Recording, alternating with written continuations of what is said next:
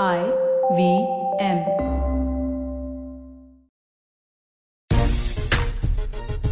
दुनिया के सबसे खूबसूरत शहरों में से एक केप टाउन एक ऐसी जगह जहाँ पर भारतीय टीम इस सीरीज़ का अपना आखिरी टेस्ट मैच खेलेगी, यानी कि साल का दूसरा टेस्ट मैच खेलेगी और ज़ाहिर सी बात है दुनिया भर की निगाहें इस टेस्ट मैच पे लगी होगी केपटाउन जितना खूबसूरत शहर है, शायद भारतीय टीम के लिए उतने ही डरावना मैदान हम कह सकते हैं केप टाउन का क्योंकि केप टाउन अ, में भारतीय टीम ने कोई भी टेस्ट मैच अभी तक नहीं जीता है और ऐसे में चैलेंज कई है सवाल कई है विराट कोहली के सामने कि क्या यहाँ पर वो टेस्ट मैच जीत सकते हैं। जिस तरह से सभा भाई ने पिछले शो में एक सवाल उठाया था कि हम कंसिस्टेंट क्रिकेट किस सीरीज़ में खेलेंगे क्या उसका जवाब भारतीय टीम दे पाएगी? प्लेइंग इलेवन क्या कुछ होगा तीसरे टेस्ट मैच में? और टेस्ट चैंपियनशिप के लिहाज से ये टेस्ट मैच कितना इंपॉर्टेंट है। इन सभी विषयों पर बातचीत करेंगे। नमस्कार खेल नीति पर आपका स्वागत है। मैं हूँ राजीव मिश्रा मेरे साथ दो खास मेहमान सबा करीम पूर्व क्रिकेटर और सिलेक्टर के साथ साथ कमेंटेटर और अयाज मेमन हमारे साथ है वरिष्ठ पत्रकार। सबा भाई ब- केप टाउन जितना खूबसूरत शहर है आप तो गए हैं। जितना खूबसूरत है शायद उतना डराता भी है भारतीय टीम को।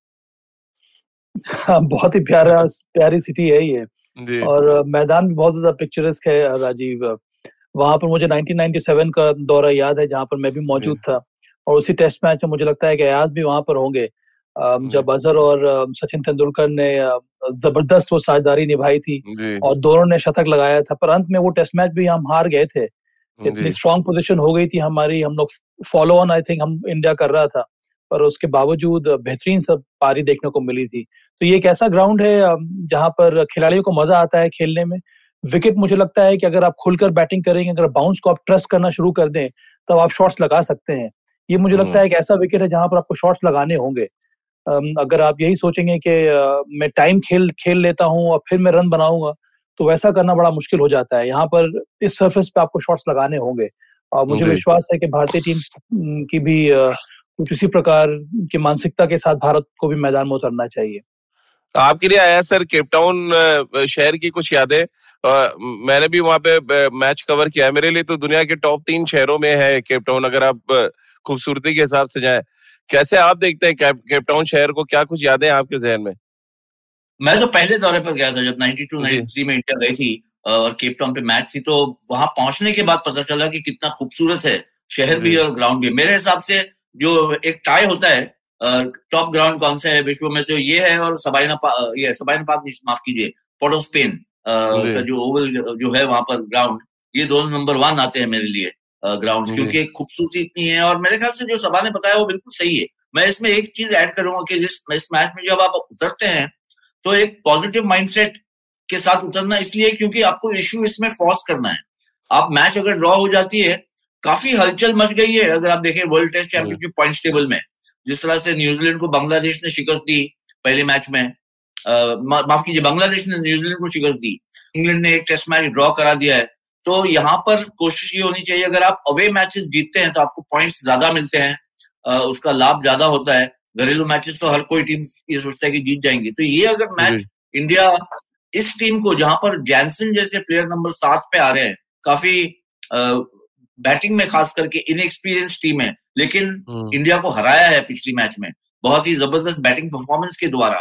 तो पूरी जो है पूरा प्रेशर जो है पूरी रिस्पॉन्सिबिलिटी जो है अब इंडियन टीम पे और मैं कहूँगा कि इंडियन टीम की बैटिंग और बॉलिंग पे क्योंकि पिछली मैच में बॉलिंग भी सेकंड इनिंग्स में एक तरह से फेल हो गई। जहाँ पर 240 आपने साउथ अफ्रीका को बनाने दिया उस डाइसी पिच पर तो ये बताता है कि ये टीम जो है टेम्परामेंटली बहुत मज़बूत है उनके पास भले ही इनएक्सपीरियंस हो और इतने क्लासी प्लेयर्स ना हो। और ये हम सब खूबसूरती की बात करते हैं केप टाउन की लेकिन ग्राउंड की लेकिन जो यहाँ का जिस तरह से बैट्समैन के लिए मौका है आप ऑन द राइज अच्छा खेल सकते हैं। बैटिंग में विकेट में पेस अगर हो तो बैटिंग भी बेहतर हो सकती है अगर आप उस पर उस तरह का अप्रोच माइंडसेट लेके जाए। और यही कोशिश होनी चाहिए इंडियन टीम की। सभा भाई बहुत रेयर ऐसे मैदान है जहाँ पे जस्ट बगल में आपके समंदर भी हो और पहाड़ भी हो। टेबल टॉप माउंटेन भी वहाँ से दिखता है और समंदर जिस तरह से हवाएँ वहाँ पे चलती हैं। आपको लग रहा है बड़ा इंपॉर्टेंट होगा कि सही एंड से एक तो बॉलिंग कराई जाए, सही कॉम्बिनेशन खिलाया जाए। बहुत ढेर सारे सवाल भी आ रहे हैं कॉम्बिनेशन को लेके। इस पे आके बातचीत करेंगे। कितना फ़र्क डालती है परिस्थितियाँ केप टाउन की किसी भी मैच में? खुला हुआ मैदान है अब राजीव एक स्टेडियम ज़रूर है स्टैंड्स हैं पर जैसे कि आपने कहा कि क्रॉस ब्रीज देखने को मिलती है बहुत ज़रूरी है कि आप जो कप्तान है और जो बॉलर है वो सही एंड पकड़ कर बॉलिंग करे पर इसका ये मतलब नहीं है कि दूसरी छोर से आप बॉलिंग नहीं कर सकते हैं। देखिए हम्म। भारत के लिए मेरा हमेशा से ये मानना रहा है कि भारत को अंतर्राष्ट्रीय स्तर में और ज़्यादा कंसिस्टेंसी लाने के लिए थोड़ा और ज़्यादा प्रोएक्टिव होना होगा। हम लोग बात करते आ रहे हैं कि हमारी गेंदबाजी काफ़ी अच्छी हो मैं भी इस बात से वाकिफ मुझे भी लगता है कि हमारी हमारी जो गेंदबाजी है, काफ़ी ज़्यादा अच्छी है। हम बीस विकेट ले सकते हैं। पर back to back test matches में क्या हमारी इंटेंसिटी डिप होती है कि नहीं? इसका जायजा आप कैसे लगाएँगे? पहले दो पारियों में जो हुई हमारी जो हम लोगों ने सेंचुरियन में खेला, वहाँ पर शानदार गेंदबाजी हुई। जो तीसरी पारी भारत ने गेंदबाजी की, वहाँ पर पहली पारी में विकेट लिया तो किसने लिया? शार्दुल ठाकुर ने सात विकेट लिया। अगर शार्दुल ठाकुर वो सात विकेट नहीं लेते तो भारत की समस्याएँ और बढ़ जाती। इसका मतलब यह है कि आपके तीन premier pace bowler Jasprit Bumrah Mohammed Shami और मोहम्मद सिराज इन तीनों ने हालाँकि गेंदबाजी की ज़रूर पर वो जो पैनापन होना चाहिए जो विकेट लेके टेकिंग जो एबिलिटी होनी चाहिए थी वो उतनी हम्म। ज़्यादा देखने को मिली नहीं। और दूसरी पारी में उसी का खामियाजा हम लोगों को भुगतना पड़ा। 240 एक डिफेंडेबल टारगेट ज़रूर था पर वहाँ पर जब तक कि आपके प्रीमियर बॉलर्स विकेट नहीं लेंगे आप विश्वास नहीं दिखा सकते अपने फिफ्थ बॉलर के ऊपर कि वो आपको लाकर वो आपको आकर विकेट देगा। तो इन इन सब चीज़ों पर ध्यान देना बहुत ज़रूरी है राजीव कि क्या हमारे जो पेस बॉलर्स हैं back to back test matches खेलने में बैक टू बैक पारियों में लंबा स्पेल डालने के लिए क्या आ, आ, किस वजह से वो वो पैनापन मिस करते हैं? क्या वर्कलोड मैनेजमेंट का क्या प्रॉब्लम है? क्या वो इंटेंसिटी देखने को नहीं मिलती है? क्या फिटनेस पर कोई क्या क्या क्या क्या कोई इशू है कि नहीं है? तो इन सब बातों पर अगर भारत ध्यान देगा तब मुझे लगता है कि उस प्रकार से आपको चेंजेस करने होंगे इलेवन में, ताकि आपके सभी के सभी बॉलर जो हैं वो फ्रेश रहें और top of top of the fitness levels रहें। सर, दो सवाल एक साथ मैं ले लेता हूँ। हरजैन का सवाल है। पहला सवाल उनका ये है कि प्रैक्टिस सेशन जो कल देखने को आया, जो विजुअल्स आए थे, तस्वीर आई, उसमें साहा को ज़्यादा प्रेफरेंस दी गई थी प्रैक्टिस सेशन में। क्या ये एक बड़ा चेंज देख रहे हैं? और दूसरा, हरजैन का उसी से कनेक्ट करते हुए सवाल है कि क्या ईशान शर्मा सिराज को रिप्लेस करेंगे या उमेश यादव आएँगे? दोनों दोनों पॉसिबिलिटी है। मुझे लगता है कि रिद्धिमान साहा जिस तरह से उनको एक्सटेंडेड प्रैक्टिस दिया दी गई है शायद ये हो सकता है कि तीसरे मैच में ऋषभ पंत को ना खिलाए और ये एक बहुत बड़ा डिसीज़न होगा। क्योंकि अब तक तो ऐसे लग रहा था एक डेढ़ साल से जिस तरह से ऑस्ट्रेलिया में ऋषभ पंत ने मैच जिताए थे कि ये परमानेंट फिक्सचर हो गए तीनों फॉर्मेट में। लेकिन अगर ये एक उनको नहीं खिलाते हैं तो ये एक बहुत सख्त मैसेज जा रहा है ना सिर्फ़ पंत को लेकिन पूरी टीम को जो खेल रहे हैं कि हम्म। आप इस तरह की यू नो ज़िम्मेदारी से अगर आप नहीं खेलेंगे तो एक तरह से पनिशमेंट आपको मिलेगा। बहरहाल देखना होगा ये लेते हैं ये डिसीज़न या नहीं। जहाँ तक उमेश या ईशान का सवाल है मुझे लगता है कि इवन इफ़ 95 परसेंट फिट है सिराज तो इनफ नहीं है। अगर आप इस मैच में 100 मैं तो कहूँगा 105 110 परसेंट फिट ना हो इतना कॉन्फिडेंस ना हो कि आप पूरे पाँच दिन खेल सकते हैं तो फिर आपको अवेलेबिलिटी अपनी खुद की बता देनी चाहिए या टीम के जो फिजियो है या सपोर्ट स्टाफ है उनको कहना चाहिए कि इस मैच में उनको ना खिलाए। ईशांत और हम्म। उमेश दोनों के पास बहुत एक्सपीरियंस है और ऐसी पिच पर मुझे लगता है कि उमेश शायद ज़्यादा प्रिफर कर सकते हैं टीम थोड़ी सी बैटिंग एबिलिटी भी है और थोड़ी सी फील्डिंग में भी उमेश यादव थोड़ा सा आगे है और स्विंग गेंद गेंदबाजी करते हैं। तो मेरे ख्याल से अगर चॉइस रहा उमेश और ईशांत के बीच तो मुझे लगता है उमेश शायद प्रिफर किए जाएँगे। सब भाई अयाज सर ने तो दोनों जो सवालों के जवाब दे दिए अब आप इतफाक रखते हैं जो कुछ अयाज सर देख रहे हैं। देखिए मुझे तो अभी भी लगता है कि ऋषभ पंत को मौका मिलना चाहिए। और मैं ये इस वजह से कह रहा हूँ कि अलग अलग तरीके होते हैं एक प्लेयर को समझाने के लिए उसको ग्रो कराने के लिए। और ये अभी भी मुझे लगता है कि एक लर्निंग फ़ेज़ है ऋषभ पंत का। सारे के सारे अगर हम ग्यारह देख रहे हैं तो यहाँ पर दो या तीन मैच विनर्स मुझे मुझे मुझे नज़र आ रहे हैं इस टीम में। और वो उनमें से सबसे पहला नाम जो मेरे दिमाग में आ रहा है वो है ऋषभ पंत का। मैं मानता हूँ कि अभी भी वो यंग है उन्होंने गलती की है पर ये बात नहीं है राजीव किसके पहले इस तरह की गलतियाँ नहीं की गई हैं। अंतर्राष्ट्रीय स्तर पर अंतर्राष्ट्रीय क्रिकेट में नहीं केवल भारत से पर अन्य देशों में भी इस प्रकार की गलतियाँ हुई हैं और आने वाले समय में भी होंगी क्योंकि यही खेल है ये। ये ये ये ये खेल इस तरह से पैन आउट करता है। यहाँ पर कई सारे खिलाड़ी हैं जो इस तरह की गलतियाँ नहीं करेंगे कई ऐसे हैं बड़े बड़े दिग्गज हैं जो इस तरह की गलतियाँ कर चुके हैं। इसी वजह से मुझे लगता है कि इसको अलग प्रकार से ट्रीट करने की ज़रूरत है। नंबर एक। नंबर दो बात ये हो गई कि अब उमेश और ईशांत शर्मा में वो निर्भर करता है याज और राजीव के नेट सेशन में कौन ज़्यादा अच्छी गेंदबाजी कर रहा है।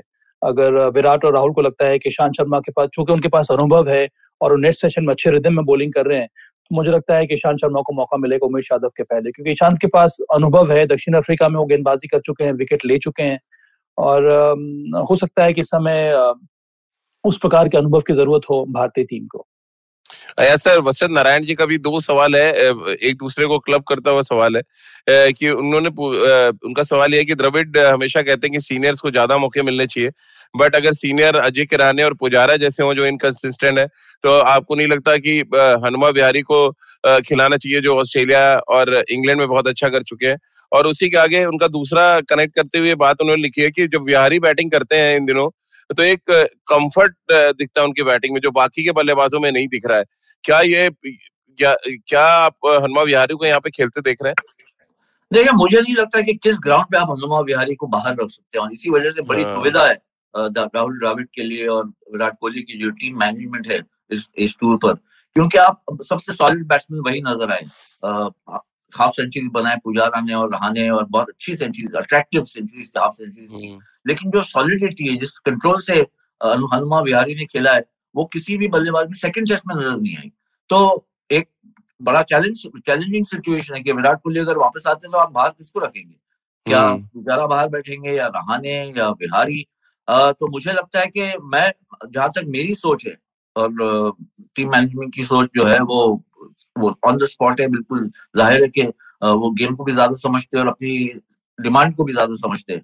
तो मेरे हिसाब से तो बिहारी को अपनी जगह रखनी चाहिए और फिर चॉइस हो जाता है toss up between Pujara and Rahane तो मुझे लगता है कि ये एक बड़ा चैलेंजिंग सिचुएशन है कि किसको बाहर रखे लेकिन अनलेस आप चार बॉलर से खेलते हैं और बैटिंग को एक्सटेंड कर देते हैं तो फिर सब अकोमोडेट हो जाते हैं। लेकिन मुझे नहीं लगता है कि आप इस माइंडसेट से उतरे हैं इस लास्ट टेस्ट में कि आप चार गेंदबाजों से मैच जीतेंगे क्योंकि अगर इस पिच पर इतनी मदद नहीं मिली जैसा सब सोचते हैं और एक फिफ्थ बॉलर हम्म। की ज़रूरत पड़ी तो आप किसको खिलाएँगे?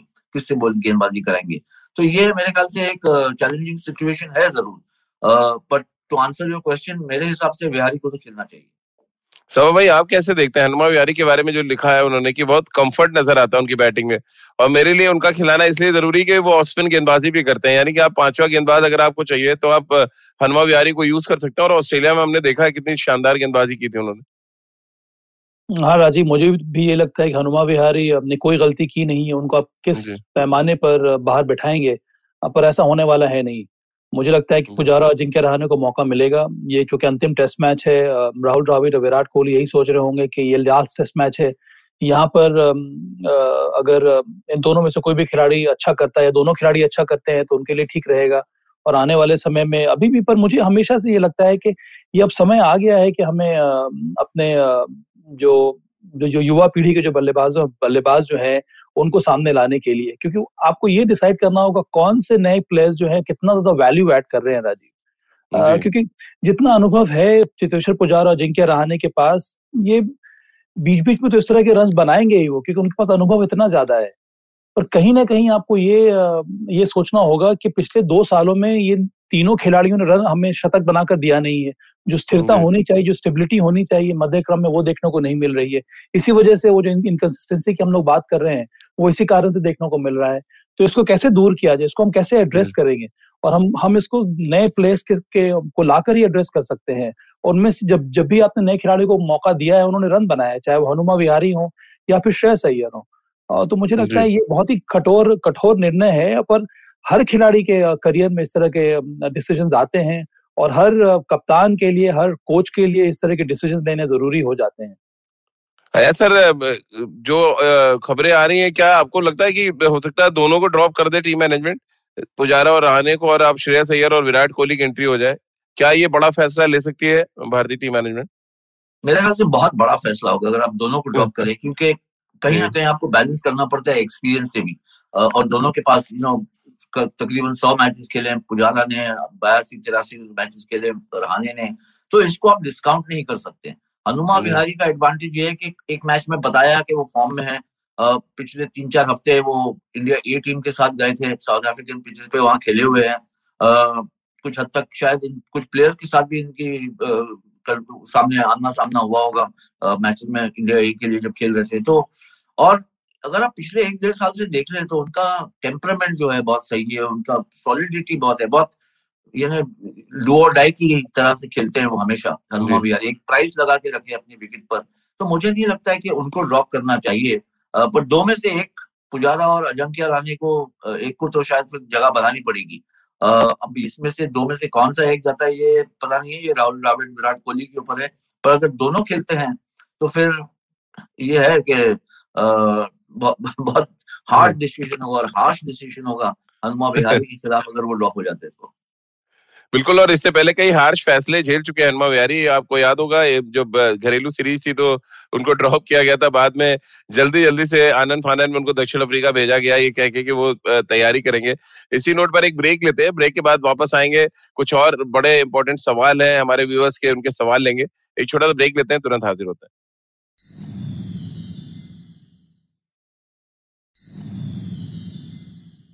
ब्रेक के बाद एक बार फिर आपका स्वागत है। अयाज और सभा के साथ आप देख रहे हैं और सुन रहे हैं खेल नीति। सभा भाई ऋषभ पंत के लिए बहुत ढेर सारे सवाल आ रहे हैं। अब एक सवाल कसाट साहब का है। उनका कहना है कि ब्रांड ऑफ़ फेयरलेस क्रिकेट के अगुवाई करते हैं ऋषभ पंत। ऐसे में उनके शॉर्ट सिलेक्शन को इतना ज़्यादा शॉर्ट सिलेक्शन को लेकर इतना ज़्यादा पीछे नहीं पड़ना चाहिए। नहीं, मुझे लगता है कि पीछे पड़ने की बात नहीं है। मेरे ख्याल में ज़रूरी ये है कि उनको गाइड करने की बात है उनको उनके करियर को मॉनिटर हम्म। करने की बात है को क्या हम हम और बहुत कुछ चाहते हैं ऋषभ पंत से। एक एक अंतर्राष्ट्रीय स्तर पर चाहे वो टेस्ट क्रिकेट हो या फिर जो व्हाइट बॉल क्रिकेट है उसमें भी क्योंकि ये इतने ज़्यादा इनवैल्यूबल प्लेयर हैं भारतीय टीम के लिए।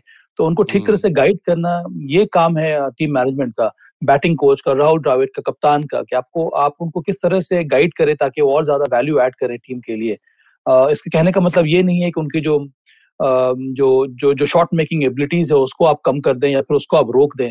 आप बड़े खिलाड़ी तभी बनते हैं और जब जब आपका शॉट सिलेक्शन इंप्रूव होता है।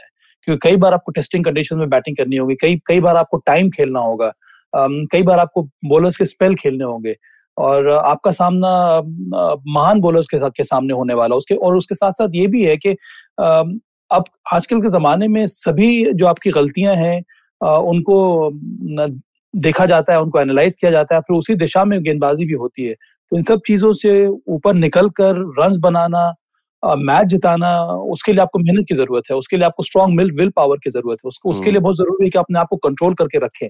जब सही मौका हो जब सही बॉल को आप चूज़ करेंगे तब आपको आसी आसानी होगी रन बनाने में। और राजीव सबसे बड़ी बात यह है कि ऋषभ पंत का डिफेंस बहुत ज़्यादा सॉलिड है। हम्म। तो बात यहाँ पर ये होनी चाहिए कि अपने डिफेंस को क्यों नहीं ट्रस्ट कर रहे हैं? क्या फैक्टर है कि वो अपने डिफेंस को ट्रस्ट नहीं कर रहे हैं? जब आप अपने डिफेंस को ट्रस्ट नहीं करते हैं तभी आप गलत बॉलों को चूज़ करते हैं मारने के लिए जो कि ऋषभ पंत ने किया है पहले इसके पहले वाले टेस्ट मैच में। तो वहाँ पर आपको फोकस करने की ज़रूरत है कि आप किस प्रकार से इस खिलाड़ी को ये समझाएँ कि आपका जो डिफेंस है बहुत ज़्यादा इंपॉर्टेंट है और आपके अंदर सॉलिड डिफेंस है वो एबिलिटी है कि आप लंबे समय तक विकेट पर खड़े होकर डिफेंस कर कर भी आप समय गुजार सकते हैं और फिर आपका समय आएगा। नेक्स्ट फ़ेज़ में तब आप शानदार शॉट्स लगाकर टीम को अच्छी स्थिति पर पहुँचा सकते हैं। बहुत एग्रेशन भी नज़र आया था आया सर, दूसरे टेस्ट मैच के दौरान खास तौर से रबाडा ने जिस तरह का स्पेल डाला था।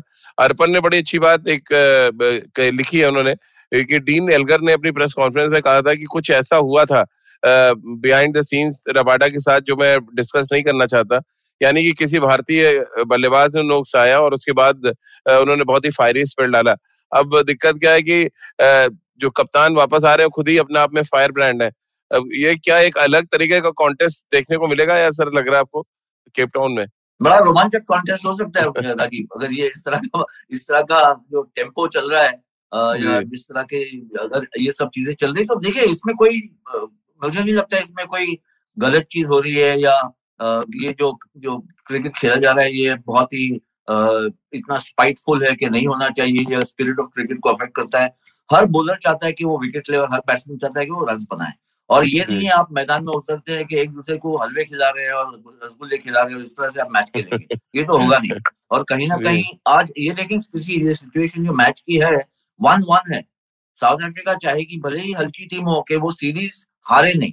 और अगर जीत जाती तो बहुत बड़ी बात है साउथ अफ्रीका के लिए इस दौर पर इस इस इस सिचुएशन में जो उनकी क्रिकेट चल रही है जहाँ पे इतने प्रॉब्लम्स है। और इंडिया के लिए भी बहुत प्रॉब्लम्स है खास करके इंडिविजुअल प्लेयर्स हमने पुजारा की और रहाने की बात की है पंत की बात की है विराट कोहली के लिए भी प्रॉब्लम है। उनके लिए रन की ज़रूरत है उनको जीत की ज़रूरत है। सीरीज़ अगर जीतती है इंडिया तो फिर दो मेरे ख्याल से दो प्लेसेस ऊपर चली जाएगी और पॉइंट्स टेबल में। तो बहुत ज़रूरी है इंडियन टीम को ये मैच जीतना। और वो टीम मैच जीतने के लिए अग्रेशन आक्रामक अंदाज तो चाहिए ही। कुछ ना सिर्फ़ रबाडा का हमने देखा लेकिन बुमराह का भी बुमराह की भी तू तू मैं हो गई हैंसन के हम्म। साथ। तो ये थोड़ा अग्रेशन अगर और दर्शकों के लिए भी ये थोड़ा एक्साइटिंग हो जाता है। अगर आप बिल्कुल जैसा टेबल मैनर्स एटिकेट कब छुरी उठाना है कब चम्मच उठाना है कब कांटा यूज़ करना है इस तरह से अगर आप खेलेंगे तो वो मज़ा नहीं आता है। वो फ्लेवर जो चाहिए टेस्ट क्रिकेट में बियॉन्ड द पॉइंट आप उसको नहीं खींच सकते ये सब प्लेयर्स आजकल जानते हैं। लेकिन मुझे लगता है कि ये मैच बड़ा टेंस होगा और बहुत ही दिलचस्प हो सकता है। अगर मेंटली जो टीम जो है उससे कोप नहीं कर पाती है जो ब्रेक डाउन हो जाता है जिनका संतुलन वो टीम इस टाइम इस इस, इस सिचुएशन में मैच मैच में अच्छा नहीं परफॉर्म कर सकती। तो बहुत ज़रूरी है। हम सब बात करते हैं कि क्रिकेट में हुनर का जो है कॉन्टेस्ट होता है लेकिन उससे ज़्यादा बढ़कर मुझे लगता है कि माइंडसेट का जो है वो कॉन्टेस्ट होता है। कौन सी टीम कौन से प्लेयर्स अपना संतुलन संभाल सकते हैं अपना बैलेंस मेंटल मेंटल अप्रोच जो है तगड़ा रखते हैं और फाइट करते हैं एंड तक। जैसे हमने डीन एलगर को देखा और एक स्पेल में रबा रबाडर को देखा जिन्होंने मैच फिरा दिया एक स्पेल में। तो ऐसी चीज़ें जो देखने को जब मिलती है तो बड़ा लुत्फ आता है टेस्ट मैच क्रिकेट देखने का। सवा भाई रबाडा वर्सेस पंत जो हमने देखा था पिछले टेस्ट मैच में क्या वो कहीं इस वजह से तो नहीं है कि एक टीम से साथ खेलते हैं दिल्ली कैपिटल से खेलते हैं और एक हम्म, दूसरे को प्रूव हम्म। करना है ये सुपर प्लेयर कौन है? इस चक्कर में उन्होंने स्टेप आउट किया और जो बातें हुई एक दूसरे से एक्सचेंज हुए वर्ड्स उसकी वजह से आपको लग रहा है ये चीज़ हुई है? एक साथ टीम में खेलते हैं और डोमिनेट करने के चक्कर में पंत ने स्टेप आउट किया था। दोनों ही अटैकिंग प्लेयर है दोनों ही एग्रेसिव प्लेयर है पर मुझे लगता नहीं है कि ये कारण है राजीव यहाँ पर ये एक अनएक्सपेक्टेड टर्न ऑफ़ इवेंट्स हुआ है। मुझे लगता नहीं कि भारत ये एक्सपेक्ट कर रहा था कि दक्षिण अफ्रीका इस प्रकार से कम करेगा। विशेष करके जिस तरह से पहले टेस्ट मैच में भारत ने शिकस्त दी थी दक्षिण अफ्रीका को। तो ये एक एक, एक बहुत ही अजीब किस्म का परिवर्तन आया है दक्षिण अफ्रीका की टीम में। किसी को भी नहीं उम्मीद थी कि इतनी कमज़ोर जो दक्षिण अफ्रीका की टीम है डिकॉक बाहर हो गए हैं, ऐसे भी उनकी बल्लेबाजी संघर्ष कर रही थी, उनकी जो गेंदबाजी थी, वो उसमें वो पैना पर नज़र नहीं आ रहा था, पर ये एक बहुत ही रिफ्रेशिंग कम रहा है दक्षिण अफ्रीका की तरफ़ से। तो यहाँ पर मुझे लगता है कि एक नए जोश के साथ, एक नई तैयारी के साथ भारत को मैदान में उतरना होगा। और अब दक्षिण अफ्रीका भारत को ये पता है कि दक्षिण अफ्रीका की जो टीम है, हालाँकि यंग है, उसमें इनएक्सपीरियंस है पर उसमें कई सारे जुझारू प्लेयर्स हैं, जिस तरह से डीन एल्गर के पास बहुत ज़्यादा अनुभव है डुसेन ने जिस तरह से बल्लेबाजी की, बहुमा ने जिस तरह से बैटिंग की है और उनकी जो गेंदबाजी है, एक प्रकार से वो नए बॉलिंग यूनिट के तरह से उभर कर आ रही है और उसके लीडर ऑफ़ द पैक है इस समय रबाडा। और रबाडा को भी इसके बारे में पता है कि अगर दक्षिण अफ्रीका को आने वाले समय में अच्छा प्रदर्शन करना है टेस्ट मैचेस में तो उनको लीड करना होगा अपने यंग बॉलर्स के साथ। बिल्कुल, और 2018 टेस्ट मैच याद करें अगर आया सर बहुत हाई स्कोरिंग मैच नहीं था वो मुझे याद है दो सौ छियासी पे हमने आउट किया अफ्रीका को फिर हम 130 पे आउट हो गए थे उस टेस्ट मैच में। तो ये मतलब हैप्पी हंटिंग ग्राउंड नहीं है भारत के लिए। पाँच यहाँ पे मुकाबले खेले और जिनमें तीन मुकाबले हम हार गए दो टेस्ट मैच ड्रॉ हुए हम कभी जीते नहीं है केपटाउन में। तो रिकॉर्ड तो सही करना है और ये मौका है रिकॉर्ड सही करने के लिए क्योंकि अगर आप ये मैच भी हार जाते हैं तो रिकॉर्ड और खराब हो जाएगा और बहुत मेरे ख्याल से पानी फिर जाएगा। जो आशाएँ थी इस, इस, इस सीरीज़ में पूरी टीम की कुछ इंडिविजुअल प्लेयर्स के लिए भी थी कुछ कुछ नहीं मैं तो कहूँगा पूरी टीम के लिए बहुत उम्मीदें इस पे लगी हुई है कि ये सीरीज़ इंडिया जीत के आएगी। बल्कि पहले टेस्ट मैच के बाद जिस तरह से इंडिया जीती थी ऐसे लगा कि व्हाइट वॉश की पॉसिबिलिटी अब ऐसे लग रहा है हाँ। कि साउथ अफ्रीका की टीम और मुझे लगता है देखिए साउथ अफ्रीका की बॉलिंग यूनिट जो है वो बहुत काबिल काबिल यूनिट है। रबाडा अगर चल जाते हैं विश्व में सबसे बेहतरीन स्ट्राइक रेट फ़िलहाल जो है वो कागिज और रबाडा का है। और कुछ हद हाँ। तक वो इस वजह से है कि उनके अपने होम ग्राउंड में बहुत सफल रह चुके हैं। और डिवान ओलिवियर ओलिवियर जो आए हैं वो विकेट टेकिंग बॉलर है। एनगीडी इंडिया के खिलाफ कहीं ना कहीं उनका गोल्डन आर्म चलता है वो हमेशा विकेट निकालते हैं इंडिया के खिलाफ। तो ये ये टीम जो तिगड़ी है और हैंसन जो है नए खिलाड़ी है लेकिन लेफ़्ट आर्म जो है वैरायटी अच्छी है। बाहर भी निकालते हैं अक्रॉस स्लांट करके शरीर की और सभा भाई क्योंकि 2018 की हम चर्चा कर रहे हैं और वहाँ से काफ़ी कुछ लेसन हम ले सकते हैं। क्या एक स्विंग गेंदबाज मिस करेगी भारतीय टीम क्योंकि 2018 अगर हम याद करें तो वैरन फिलेंडर वहाँ पे मैन ऑफ़ द मैच थे। पहली पारी में उन्होंने भारत के छह विकेट निकाले थे और भुवनेश्वर कुमार ने दोनों पारियों में बहुत अच्छी गेंदबाजी की थी। क्या वहाँ की कंडीशन के हिसाब से हम एक स्विंग बॉलर मिस करेंगे? आपको लग रहा है? देखिए वो तो बात अलग हो गई राजीव पर हमारे पास इस टीम में अब स्विंग बॉलर है नहीं। सिर्फ़ मोहम्मद सिराज थे जिनसे हम लोग उम्मीद कर रहे थे अगर वो फिट नहीं है तो वो खेल नहीं सकते हैं। तो आपको जो आपके पास पेस बॉलर्स हैं इस समय उन्हीं के साथ आपको मैदान में उतरना होगा। राजीव मुझे अभी भी लगता है कि भारत की टीम ज़्यादा सुपीरियर है ज़्यादा स्ट्रांग है। अगर हम एकाग्रता के साथ खेलेंगे अपना फोकस बनाकर रखेंगे तो मुझे लगता है ये टेस्ट मैच भारत को जीतना चाहिए। और एक प्रकार का रिकॉर्ड कायम करना होगा भारत को कि केप टाउन में हम लोगों ने पहले टेस्ट मैच जीता नहीं है। दूसरी बात ये भी है राजीव के इस दौर में जो टेस्ट मैच का जो साइकिल है इस दौर में बहुत बहुत कम अब भारत जो है ओवरसीज खेल रहा है। तो मुझे अभी भी अभी भी लग, अभी भी यकीन है कि भारत क्योंकि बहुत सारे मैचेस टेस्ट मैचेस जो हैं वो घरेलू कंडीशन में ही खेलेगा तो हमारा जो जो जो स्टैंडिंग है टेस्ट मैचेस में वो धीरे धीरे ऊपर बढ़ती जाएगी। पर बात वो नहीं है बात ये है कि ये एक बहुत बड़ा चैलेंज है विराट के लिए और राहुल द्राविड के लिए। कि दक्षिण अफ्रीका में जाकर दक्षिण अफ्रीका में श्रृंखला जीतना बहुत ज़रूरी था क्योंकि इसके पहले भारत ने ऑस्ट्रेलिया में हराया है। उसके इसके पहले भारत ने इंग्लैंड में ऑलमोस्ट इनको परास्त कर दिया है। और जिस तरह की टीम हम्म। है जो एक एक टेस्ट मैच इस बार भी होने वाला है वहाँ पर भी मुझे लगता है कि भारत जीत लेगा। तो ये एक ऐसी जगह है जहाँ पर भारत ने कभी श्रृंखला जीती नहीं है। भले ही आप आगे चलकर फिर से क्वालिफाई कर जाए टेस्ट मैच में नंबर के, के फाइनल्स के लिए पर ये एक ऐसा मुकाम है जहाँ पर चूँकि आपने श्रृंखला जीती नहीं है यहाँ पर बहुत सारी चीज़ों को आपको साबित करना है बहुत सारी चीज़ों को आपको प्रूव करना है कि भारत दक्षिण अफ्रीका में भी श्रृंखला जीत सकती है। तो इस पैमाने से अगर देखा जाए तो इस टेस्ट मैच का महत्व बहुत ज़्यादा है। सब भाई अर्पण हर्ष जैन और भी तमाम व्यूवर्स आपसे पूछ रहे हैं कि प्लेइंग इलेवन क्या होगा कल? Uh, मुझे तो लगता है मैं मैं चाहूँगा ऋषभ पंत के साथ जाना और ईशांत शर्मा को मौका मिलेगा मोहम्मद सिराज की जगह पर। और जो देखने को आ रहा है जिस तरह की खबरें आ रही हैं मुझे लगता है कि अजिंक्य रहाने और पुजारा को फिर से ग्यारह में मौका मिलेगा। क्योंकि ये डिसाइडर है मुझे लगता नहीं है कि राहुल द्राविड विराट कोहली अनुभव की बलि चढ़ यहाँ पर चढ़ाएँगे एक यंग प्लेयर के लिए। 2018 टेस्ट मैच याद करें तो पुजारा रहाने विराट तीनों खेले थे केप टाउन में और तीनों ही बल्लेबाज स्ट्रगल कर रहे थे क्योंकि पिच बहुत फायरी थी और बहुत ही मूवमेंट नज़र आ रहा था पिच पर। सभा भाई इस बार जो खबरें आ रही है कि यहाँ पर थोड़ा टर्निंग ट्रैक भी मिल सकता है। क्या ये खाली दिखावे के लिए है या आपको लग रहा है और अगर ऐसा है तो क्या जयंत यादव को भी खेलते देख रहे हैं आप? नहीं मुझे लगता नहीं कि वहाँ तक बात आएगी राजीव। मुझे लगता है कि फिर से अश्विन कोई मौका मिलेगा। टर्नर मुझे लगता नहीं कि ऐसा देखने को मिलेगा राजीव। सिर्फ़ हो सकता है कि खबरें आ रही हों। क्योंकि केप टाउन में ऐसा कभी हुआ नहीं है। अब मेरे मुझे मेरे पास स्टैट्स है नहीं अब ये कहना बड़ा मुश्किल है कि इस विकेट पर स्पिनर्स के क्या स्ट्राइक रेट है? पर जो बॉलिंग कॉम्बिनेशन है कुछ इस तरह का बॉलिंग कॉम्बिनेशन के साथ भारत फिर से इस टेस्ट मैच में उतरेगा। या सर थोड़ी बात एशियंस की भी कर लेते हैं। कल 102 नॉट आउट बना एंडरसन रहे। 102 मतलब 102 नॉट आउट रहे मतलब 100 से ज़्यादा नॉट आउट रहने वाले एकमात्र बल्लेबाज है। उसमें एक संख्या और उन्होंने इजाफा कर दिया कल। हाँ मैच बचाया। सबसे बड़ी बात तो ये है कि मैच को ड्रॉ करवाया है और एक तरह से जैसा न्यूजीलैंड ने किया इंडिया के खिलाफ कानपुर में कुछ उसी तरह का माहौल बन गया था। और सवाल उठे हैं कि पैट कमिंस ने क्या डिले कर दिया डिक्लेरेशन थोड़ा लेट कर दिया पहले करना चाहिए था ये सब तो इफ्स एंड बट्स है अगर और मगर की बातें होती रहती है। लेकिन बहुत ही दिलचस्प मैच डेवलप हो गया लास्ट डे पर ये कहना होगा। और इंग्लैंड के लिए एक सुकून की बात यह है कि व्हाइट वॉश नहीं होगा। एशेज तो हार ही गए और पिच आने वाला टेस्ट अगर बारिश की वजह से अफेक्ट हो रहा है जैसा फोरकास्ट है तो शायद तीन ज़ीरो से वापस हो जाएँगे। पाँच ज़ीरो नहीं हो रहा है ये सबसे बड़ी बात है उनके लिए। और यार पॉइंट्स मिलेंगे ना ड्रॉन मैच के भी पॉइंट्स हाँ, तो अब कंप्लीट व्हाइट वॉश अगर ना हो तो तब भी आप आप, आप कुछ ना कुछ कुछ ना कुछ वापस लेकर आ रहे हैं। तो ये इंग्लैंड के लिए मुझे लगता है कि काफ़ी अच्छी स्थिति रहेगी। सवा भाई लेकिन आपसे जानना चाह रहा हूँ कभी एंडरसन का ये रिकॉर्ड टूटेगा? नॉट आउट रहने का। एक सौ दो बार। पहले तो आपको इतने सारे टेस्ट मैचेस खेलने होंगे राजीव। उसके बाद आपको नंबर ग्यारह पर बैटिंग करनी होगी। और आजकल के जो अद्भुत और अनोखा रिकॉर्ड हाँ, आजकल के जो नए पीढ़ी के जो बैटर्स आ रहे हैं जो बॉलर्स आ रहे हैं जो नंबर ग्यारह पर भी बैटिंग करते हैं उनका भी दिल करता है कि वो भी लंबे लंबे शॉट्स लगाए।